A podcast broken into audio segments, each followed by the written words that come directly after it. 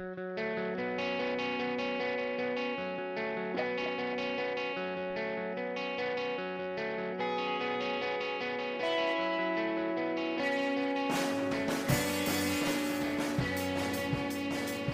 right, football fans. Well, you can't win them all. Huskies dropped this one to the UCLA Bruins 40 to 32 in a game that could have been over a lot sooner. Uh, UCLA was in control for most of the game. Game just finished, I think, maybe like 15 minutes ago. Going to go over some of the key points in this game. So, starting with the UW offense, um, one of the patterns I'm noticing with this team is that even though they are a pass heavy offense, they start by establishing the run. They've done this the past two games, especially against the uh, the tougher opponents, Michigan State and Stanford, as a way to show teams that they're more than just a pass team, that they can establish a run, and they can. Uh, that's not Kalen DeBoer style, but Taulapapa is, is a great running back. Cam Davis is a great backup. They can be a great running team, and they are a pretty good running team, I would say, at least average, if not above average. They started the game with a lot of the same plays that they made over the past two games, which brought them a lot of success. Of course, running the ball, but then also with uh, that same thing where the whole team moves to one side and then just Penix and one of their his, his receivers go to the other side, and that worked early with with Giles Jackson, Jack Westover, their their tight end. Very good pass catcher as well. I like the way he takes the ball and then just runs forward immediately, no wasted movement. I can't say that for everyone on the team. Rome Odunze, had a good game overall, but there are some plays where he thinks he's fast enough to do a lot of moves and not go directly upfield. You ain't got moves like that, bro. You, you. I mean, he, he's he's a good receiver. He he catches the ball well, but he's not he's not Tyreek Hill. He's not evasive and after he gets the ball. And he tried to do that a few times, and it cost him some yards. They went for it on fourth and six early. Um, I really like that play call. That's the one that resulted in the touchdown for University of Washington. They have a great offense. They really do. They have a great offense, even though um, the receivers, McMillan and Polk, were absent in the first half completely. You didn't see them at all. Second half started. They finally started to get going. McMillan had a great touchdown where he did one of those pirouette things reminded me of a Jermaine Kearse play in the in the Super Bowl against the Broncos. And then Polk had a two point conversion. He had some good catches. McMillan also had good catches, but he had drops. I think Polk had a drop as well. A pretty bad drop too, I remember. I think he was just wide open to himself, McMillan.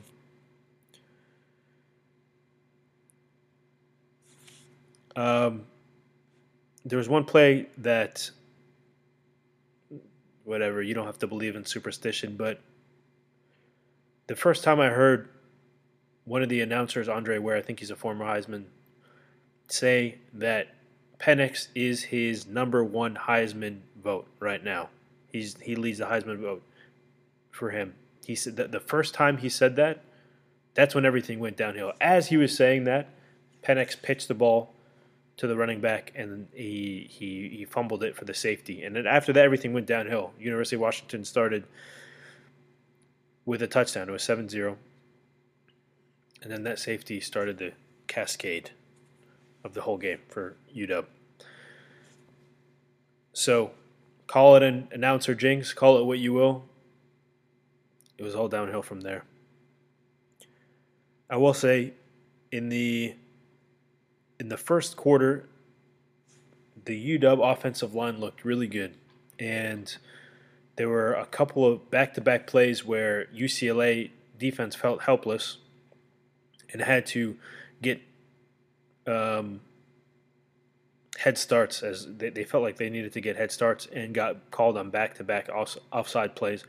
That really speaks to what I had seen from University of Washington for these first four games.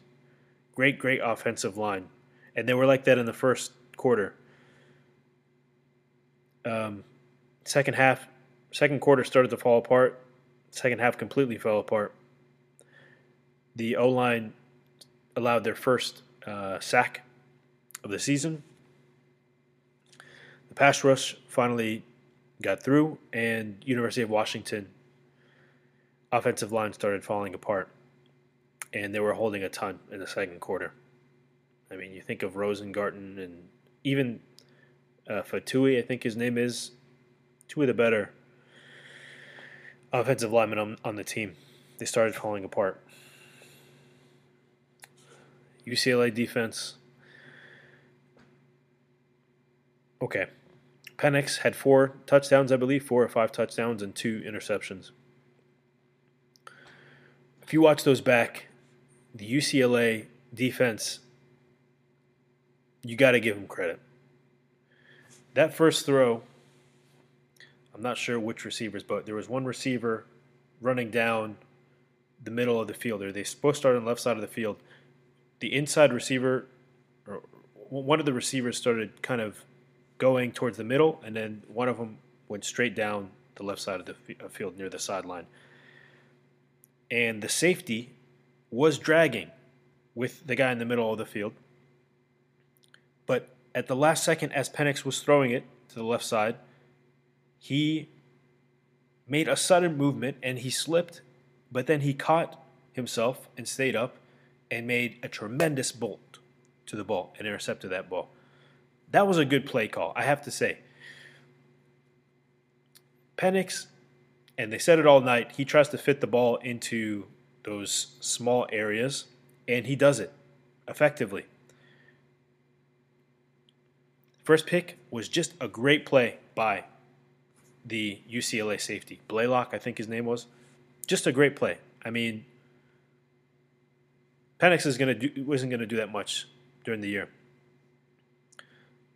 Second pick, a little less forgivable. But again, UCLA defensive back was in the right place. You know, he was just kind of roaming. He kind of like hit himself a little bit, and then he kind of appeared and then intercepted the pass. UCLA defensive backs, full credit.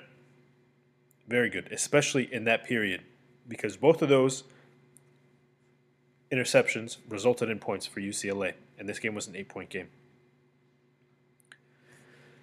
The only thing I'll say about this UCLA team is at towards the end of the game, of course, you're in Los Angeles, uh, the acting um, capital of the world, and uh, there was a U- UCLA defensive lineman who was just just straight up flopped when R- Rosengarten was just barely barely touched him and he flopped and the refs fell for it. Refs weren't great this game, I have to say. Too many calls, too many calls, too many ticky tack calls, too many. Just not great, just not great. Going to the UCLA, going to the UW defense. Started the beginning of the game, Trice had some good pressure, stopped them on fourth down. Trice is a good overall player. He's one of the best players on the defense. I would say Trice and, and, and ZTF are the best players on this this Washington Husky defense. But after that, after the beginning of that first quarter, they fell apart. They looked pathetic. They were wasting opportunities. Couldn't tackle. They had an interception in their hand, dropped it. Pass rush couldn't do anything all game. There's, I, I, think I watched this this whole game. I, I can think of one play that there was pre- or one or two plays in the beginning of the first quarter where there was some pressure. I think by Trice and, and ZTF. Rest of the game, nothing. Um, this UCLA quarterback was running all over them, was hurdling them, uh, just didn't didn't phase him at all, didn't touch him at all. You, you, when you're playing a quarterback, you, you you got to make them feel you. And they didn't do that at all. Completely ineffective. As good as this Washington Husky team is on offense, is as bad as they are on defense. One thing completely unforgivable on a big third down conversion when Washington was trying to get back into the game.